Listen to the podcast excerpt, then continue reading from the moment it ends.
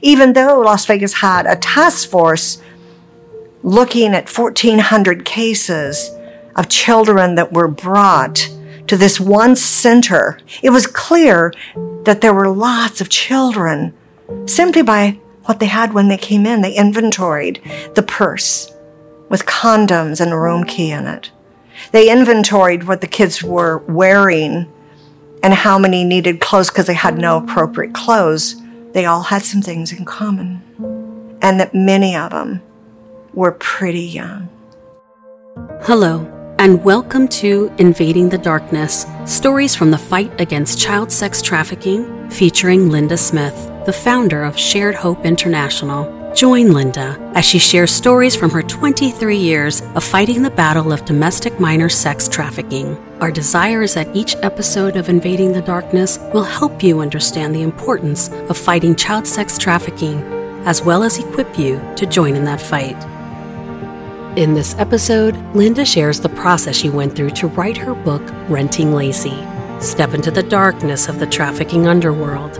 Meet the actual people who live there hear their words, and sense the terror, despair, and the hope. After listening to this episode, we invite you to listen to Renting Lacey by downloading the audiobook for free. I had just finished the research on four countries and several areas in the United States to be submitted as a report to the State Department. It was supposed to be called trafficking markets, but at the last minute I changed it to demand. Just the worst word demand with a period behind it, demand period. I was exhausted. I I realized that as we researched America and I saw so many kids that reminded me of my kids or my grandkids, that people weren't going to believe this. I'll say I've never seen that, and that I'd have to walk them in with me. I'd have to do some training if people would listen. So we took all that undercover and with help from the FBI and others in law enforcement, we created training videos off of the undercover and the surveillance. But I go, well, that's going to help law enforcement understand. But what about ordinary families? The people that should take this very serious and protect their own children. What about children that should understand how predators work? What about school officers? And, and I went on and on. I'm going, oh, I have to write it. I decided I'd write a book. And I'd said I would not write a book because it's too hard. I'd written a short one before, but man, this is hard enough without writing it. Took a lot of the cases, the women and children I'd met, some longer than others, some people brought to me by the FBI to interview um, who were involved in cases. And I started knowing enough full stories to know how it worked. Well, there's one particular case that was really clear to me that went into a place. It was Las Vegas. And it could have been in any site where they had conventions or major sports events. And they were, the pimps were bringing in these girls, and this is told to me by several girls, but again, there's one particular case.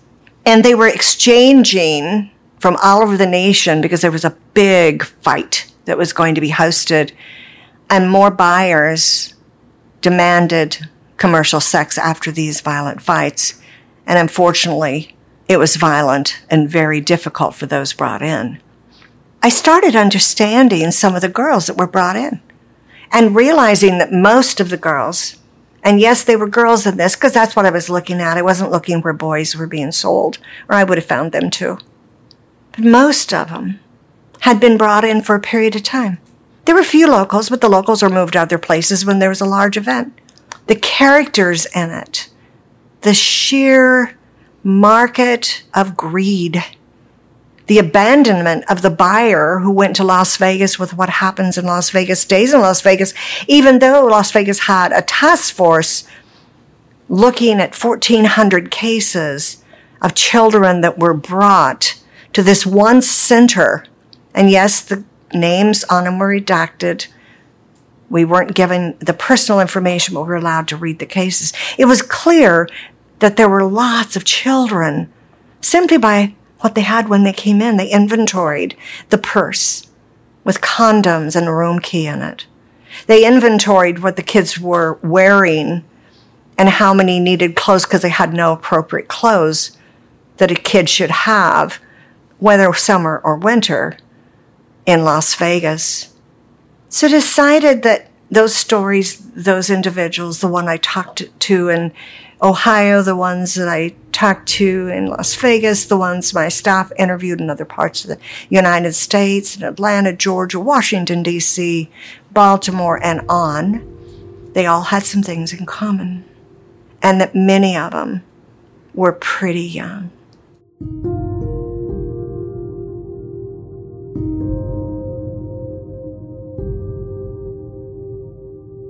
So I wrote Renting Lacey.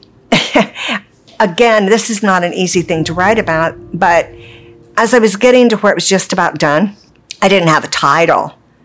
Well, I was out on the back porch writing that morning. My husband came down and I had that look. He said, What's wrong? You know, we'd been married quite a few years and said, I can't think of a title.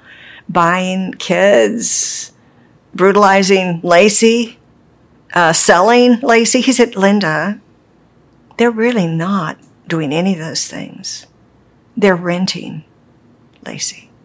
So that's where the title came from. But the book itself is written like a novel, and between chapters, there is a summary of what trafficking really is, the terminology, and a history in America at that point. In the front, the dialogue language inside, like square means you don't understand trafficking. You're one of those people outside.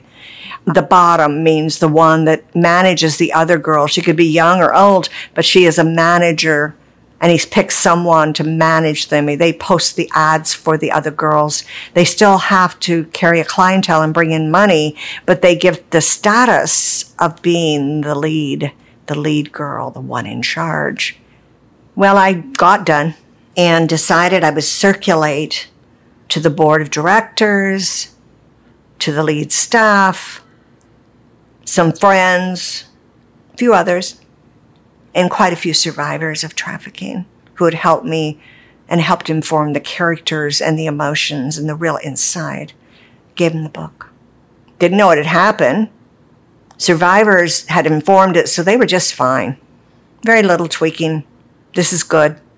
Ernie Allen was one of the vetters, and he started the National Center for Missing Exploited Children. Many of you know about Ernie. I'm going to tell you a little bit more about his background in trafficking way before I started. I don't mean he was a trafficker, but how he started helping these children. And others. And then I started getting just a few people saying the same thing. I couldn't read past chapter two. It was too raw, too hard for me to read. I just kept crying.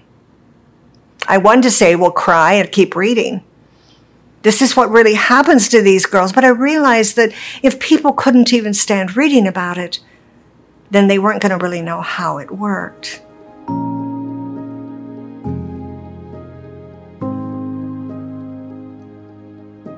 Ernie Allen said, Linda, they need to see it. His position was don't edit it down. That I've been telling people for over a decade about these children. The exploitation in missing and exploited children is most of these children are exploited They go missing. They're going into commercial sex, a pornography or prostitution. Just don't bring it down. We need them to understand. But somewhere in between those two appeals to edit it down or not even publish it, one person said it's like pornography. So I took these valuable opinions and I started closing scenes. So where a commonality of kids, you see quite often in cases, you'll see that they saw all these girls that were killed, usually by a serial killer. And they would say the Jane Does were all, because they couldn't figure out who they were often, they were all prostitutes. They might say teen prostitutes or young prostitutes, but they were kids that somebody had killed. That is a level of trafficking. But I just started with the one that you're already going, oh, too much. So let me go to another area. Commercial sex is violent. Violent.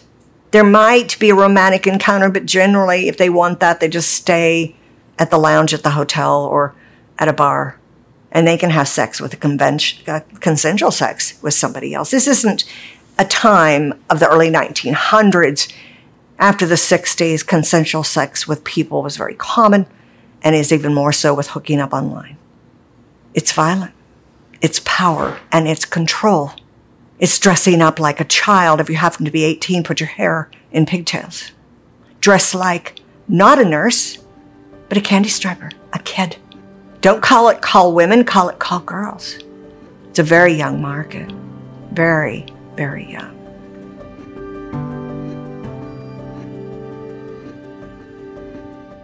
So Renting Lacey goes into this world, and I close some scenes because they're too violent.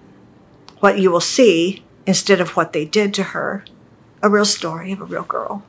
You're going to see it jump forward in some of the wounds being taken care of by the other women to get her ready so she can tolerate the next night because she will get beat by the pimp now that she's been beat by the or hurt by the buyer.